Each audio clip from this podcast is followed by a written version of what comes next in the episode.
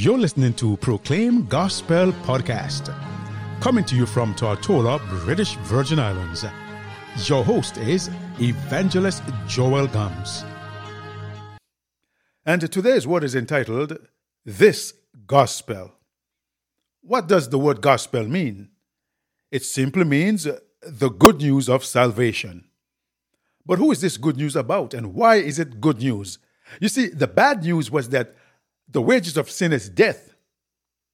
When man sinned against Yahweh, justice says death, but mercy said no. And the grace of the Most High had appeared unto us through Yehoshua HaMashiach, his son. We know that Romans 6.23 says, uh, For the wages of sin is death. But the gift of Yahweh is eternal life through Yehoshua HaMashiach, his son. Hence, the word today is this gospel, the good news of salvation. Let us pray. Heavenly Father, as we go to your word today, touch hearts, change lives, and save souls. In no other name but your Son, with thanksgiving. Amen. Let's go back to the book of Revelation. I'm going to be spending some time with Revelation.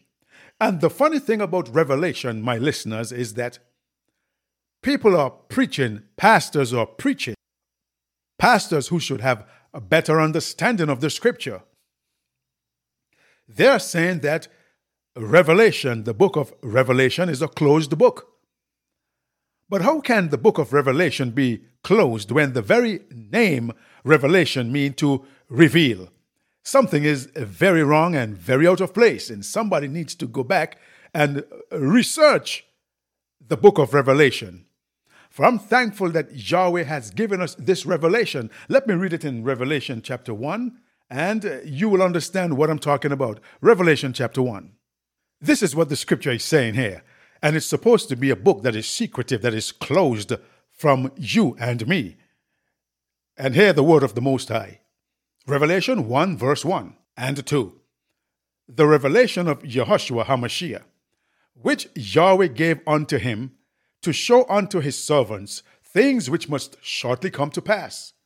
And he sent and signified it by his angel unto his servant John, who bare record of the word of Yahweh and of the testimony of Yehoshua HaMashiach, and of all things that he saw. So, how could it be a secret? How could the book be closed when it is the revelation of somebody, when something is being revealed? Uh, there you have it. I love the book of Revelation. Let's move on with the topic at hand.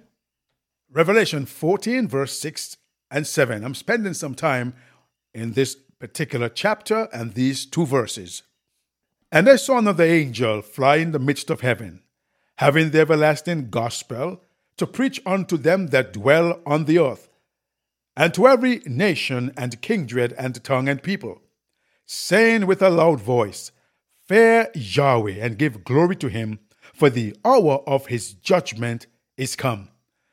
Friends, pay keen attention. Now understand here that these were not literal angels. The three angels in Revelation 14 6 to 12, they are not literal angels. But what we are understanding here is that the messengers who are preaching the gospel, the human agencies, myself and the, the other preachers and the evangelists who are proclaiming the gospel are regarded as angels because we are ministers presenting the gospel to the world. But John the Revelator was shown that there were angels flying. Each of these three angels, therefore, symbolizes those who are commissioned to make known to their fellow human being, their fellow men, the special truths which constitute the burden of these messages. Because you see, literal angels are intensely interested in the work of grace among men, being sent forth to minister to those who shall be heirs of salvation. They are collaborers with us as an indication of the approach of the end, there was, however, to be seen another angel that is flying through the middle of heaven, having the everlasting gospel to preach unto them that dwell on the earth, and to every nation and kindred and tongue and people. Now, the burden of this angel was to be the same gospel which had been before proclaimed. Hear me carefully. But connected with it was the additional motive of the proximity of the kingdom, saying with a loud voice, Fear Yahweh and give glory to him, for the hour of his judgment is come. And worship him that made heaven and earth, and the sea, and the fountains of waters. You see, not just the mere preaching of the gospel is what is being referred here, but the addition of the fact that the proximity of the coming of the Most High was given, that the hour of his judgment is come, made this the everlasting gospel that the three angels were here preaching. Friends, we are now at the close of that last day, concerning which the apostle says, Hereby we know that it is the last time. We are just at the evening of that day. We are at the last hour of that day, and it is very nigh, very nigh, even at the door. My dear hearers and listeners out there, I beseech you to consider that it is near at hand, at the very door, according to all who have studied this matter and have sought the teaching of Yahweh, that they are all of one mind, that the reign of Yahushua is at hand. Friends, we are standing at the very threshold of the eternal world. Yahweh's last message of mercy is now going to every nation and kindred and tongue and people. The final scenes in the great plan of salvation are even now being enacted in the sanctuary above. Think of it, the hour of Yahweh's judgment is come. John 3:16 says, "For Yahweh so loved the world that he gave us his only begotten Son, that whosoever believeth in him should not perish but have eternal life. Eh, you, you may be broke, busted, and disgusted of this life. You may be uneducated. You may be in prison. You may be, you may be on death row. It doesn't matter what you are or what your situation is. The gospel is being preached into all the world unto all nations for a witness, then the end shall come. But it says for a witness. It means that you do not have to accept the message. Your friend do not have to accept the gospel. Nor your mother, nor your father, nor your family members. It is only for a witness. Because you see, whatever opportunity that you have to hear the gospel, once you refuse to hear it, you will give account for it. You have given an answer or made a decision to refuse the gospel, Paul says here in 1 Corinthians 15 3 to 6 For what I received, I passed on to you, as of the first importance, that Yahushua died for our sins, according to the scriptures, that he was buried, that he was raised on the third day, according to the scriptures, and that he appeared to Cephas, and then to the twelve, and after that, he appeared to more than 500 of the brothers and sisters at the same time, most of whom are still living, though some have fallen asleep. This scripture has some of the sentiments of the gospel. That though the wages of sin is death, yet still Yahweh sent his Son into the world, not to condemn the world, but that the world through him might be saved. The sentiments of the gospel is in this particular scripture that I just read, 1 Corinthians 15, verse 3 to 6. Yahushua died, but he didn't stay in the grave. He stayed in there for three days and he was risen on the third day. He was not only risen on the third day, but he was seen of 500 people. Many people saw him. The gospel is not a lie, it's not a made up fable, it's not a fanciful story. Titus chapter 2, verse 11 to 14 says, For the grace of Yahweh that bringeth salvation hath appeared unto all men, teaching us that denying ungodliness and worldly lust, we should live soberly, righteously, and godly in this present world, looking for that blessed hope and the glorious appearing of the great God and our Savior, Yahushua HaMashiach, who gave himself for us that he might redeem us from all iniquity and purify us unto himself, a peculiar people, zealous unto good works. Isn't this good news? For the grace of Yahweh that bringeth salvation hath appeared unto all men.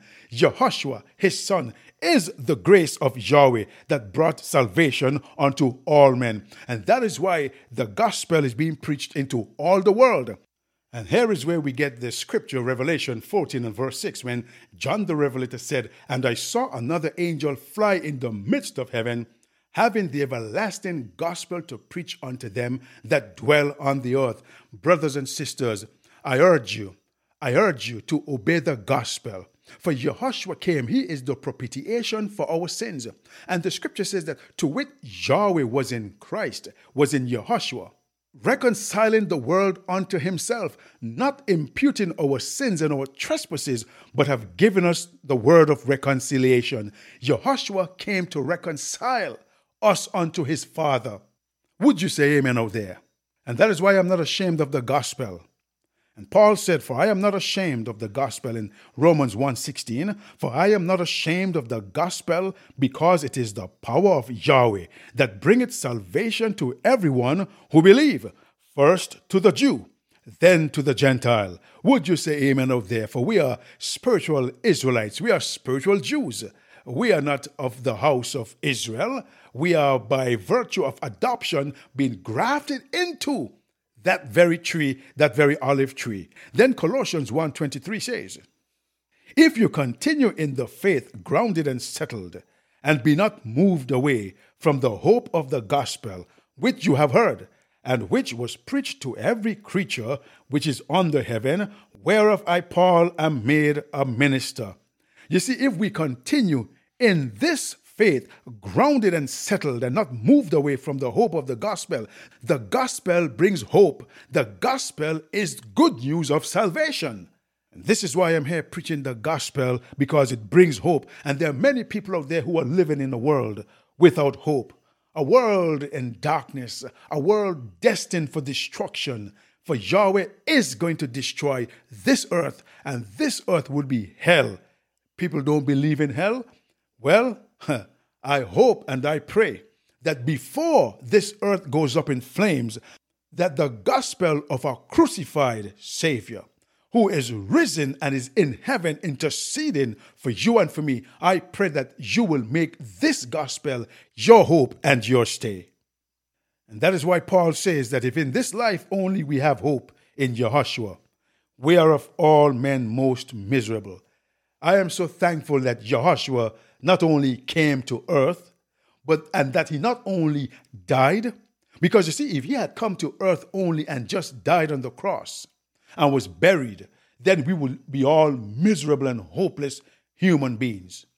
But the thing that made the difference is that Jehoshua was risen on the third day and he ascended to heaven, where he's seated on the right hand of majesty, interceding for you and for me. It doesn't matter what you have done, it doesn't matter how they treat you. No matter what clothes you wear or how much money you have in the bank or if you don't have any money. The wages of sin is death. But the gift of Yahweh is eternal life through Yahushua HaMashiach, his son. The song says, We have this hope that burns within our hearts, hope in the coming of the Master. We have this faith that Jehoshua imparts faith in the promise of his work.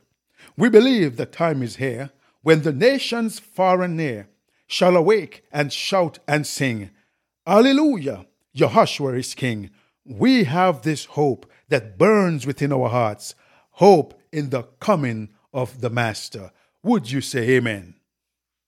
Let us pray. Father, we thank you for this word, this gospel which shall be preached into all the world unto all nations for a witness then the end shall come. Help us to obey the gospel. Let those who hear your word accept the gospel, because this is the only means by which we shall be saved. Believing in the gospel, believing in you, Yahushua, who died for us and who will come and save us from this sin sick world. We thank you for touching hearts, changing lives, and saving souls. In your Son's mighty name with thanksgiving. Amen. If this broadcast has been a blessing to you, you can write us at Proclaim Gospel, P.O. Box 336, Road Town, Tortola, British Virgin Islands. Or you may email us at proclaimgospelvi at gmail.com. Our telephone number is 1 284 547 4601. If you desire Bible studies or prayer, please contact us. Yahweh bless you.